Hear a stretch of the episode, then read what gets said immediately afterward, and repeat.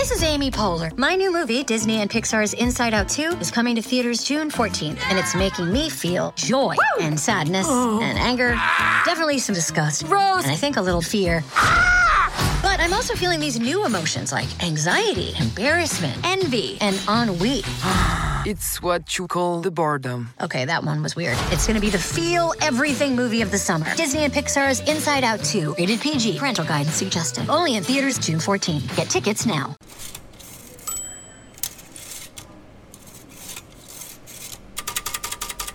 Welcome to Micro. I'm Drew Hawkins, and you're listening to a special episode that was curated by a street poet based in New Orleans that goes by the name of Cubs the Poet. Armed with just a typewriter and an open mind, Cubs generates his work through intimate conversations with his subjects. And for this show, he selected four poems that loosely revolve around the theme of parenting and childhood.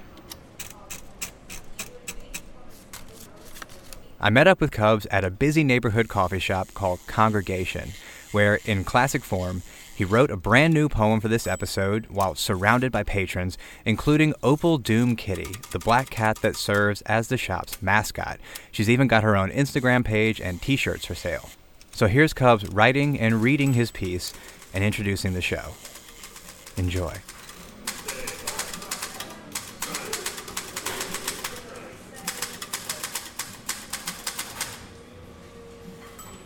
I lived a life of being a child now my children teach me about living by Cubs the Poet. How we healed our parents, children in the class being taught to see class. It's apparent our parents never learned how to nurture our nature, the nature that giveth, the nature that turned scared to scarred to sacred. Our children speak with the voice of sparrows, never sparing their voice or daring their truth. We are now the guardians of this garden, a primer on being fathers to sons, we learn to balance the bridge as horizons have. It makes little sense how we become the past just to see the present of being in the presence of our babies. I lived a life of being a child. Now my children teach me about living. I'm looking forward to this uh, series of poems about childhood and parents um, so so many of us uh, learn to love ourselves, and once we become parents, it becomes apparent that there's so much more love out there to understand, to feel, to experience, uh, to heal. I hope you enjoy. I hope you all enjoy these poets and their poems because poetry still matters. This first piece from Curtis Brown touches on fatherhood and is perfectly titled Little Sense. Enjoy.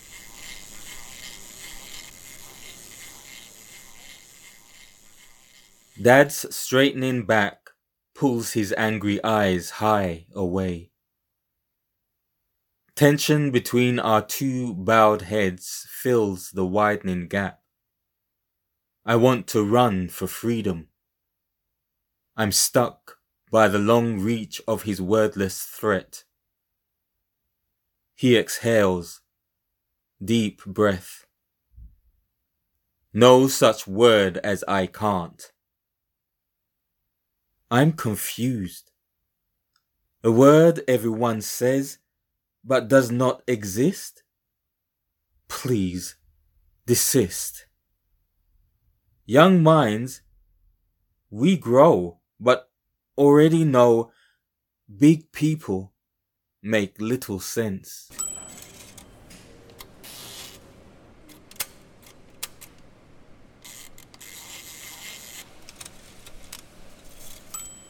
Curtis Brown is a London based poet who is forever growing up.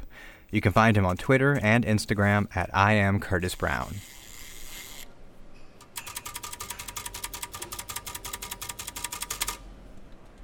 The last line of this next piece feels light as a feather, but carries so much weight. From Michelle Christophorou, here's My Child Speaks with the Voice of a Swallow. Enjoy. My child speaks with the voice of a swallow, high pitched, joyful, intermittent. Sometimes no one understands his cries but me. Sometimes I only pretend to understand. My parents tell me he'll grow out of it. My friends say they haven't noticed, though they don't visit anymore. According to my brother, I need to show him who's boss. My child's voice swoops piercing and loud in the middle of the shopping centre. Passers by chitter chatter, offer up suggestions. Put him in the naughty cage, you need to clip his wings. Others prescribe charts or picture prompts and telling him to shut up.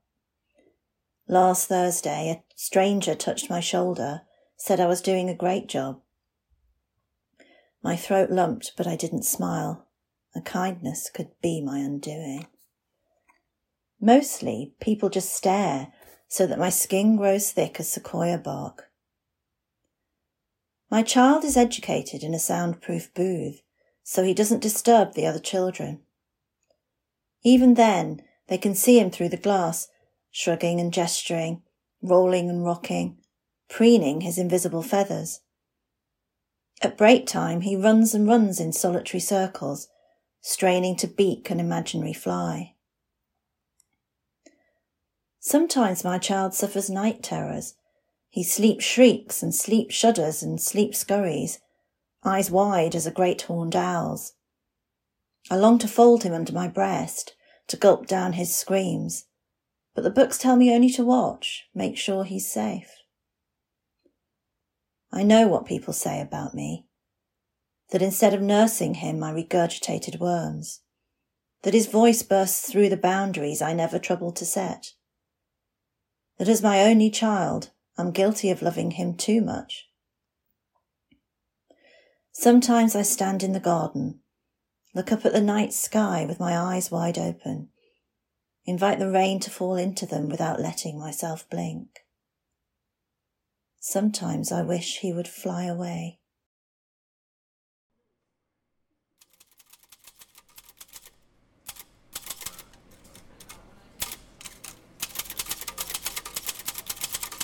Michelle Christophorou lives in Surrey, UK, and is the author of the novella in Flash Kypris from Ad Hoc Fiction in 2021.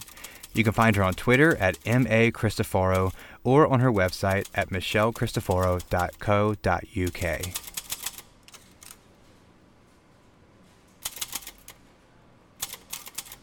This next piece really nails the theme of the episode. In the end, sometimes it really is just about getting through the day. It's called About Having Children, and it comes to us from Guillermo Rebollo Gil. Enjoy.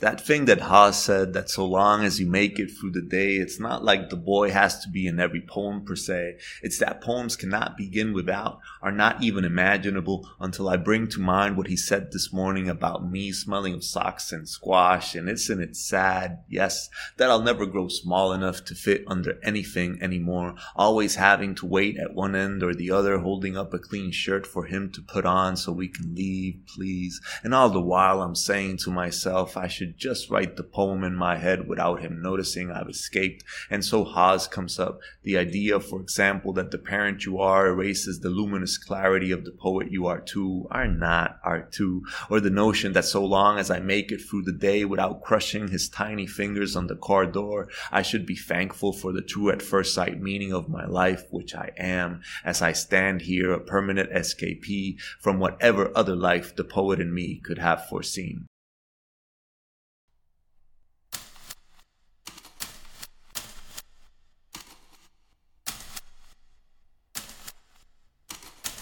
Guillermo Rebollo Gil writes, teaches, translates, and belongs to slash with Lucas Imar and Ariadne Michel.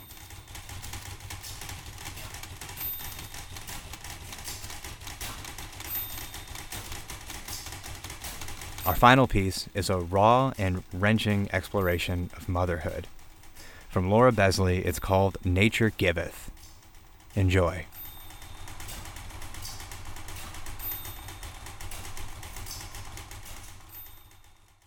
When mothers can no longer feed their young, chubby clouds burst, thick milk spilling out.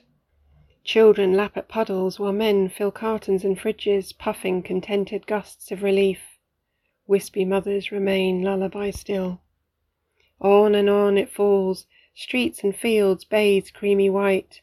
Children muddy the milk and lovelorn wellies, and the men, no longer worried for their starving children, let the richness slip into the gutter. The mothers, grown strong and stable on surplus time, open curtains on the first day of summer, look at the sky, a tight, tear stained blue, not a cloud in sight, and scream.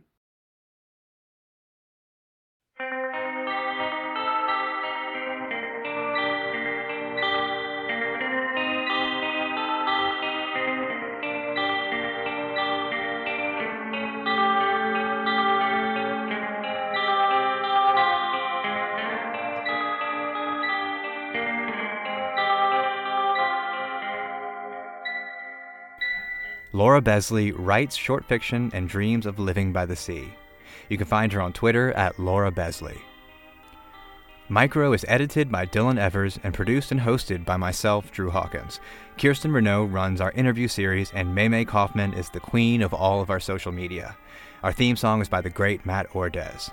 A huge thanks to Cubs the Poet for curating this episode, and I highly encourage you all to check out his incredible work, especially his new painting series called Poetraits, where he blends poetry and portraits. You can find him on Instagram at Cubs the Poet.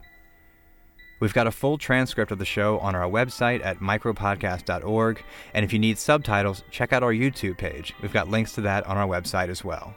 Please do subscribe to the show wherever you listen to your podcast and leave us a review. It's really helpful. More people can find the show more easily, and that means that more people can hear the great poets and writers that we feature. We also super appreciate it. And be sure to follow us on Twitter, Instagram, and Facebook at Podcast Micro. Thanks for listening.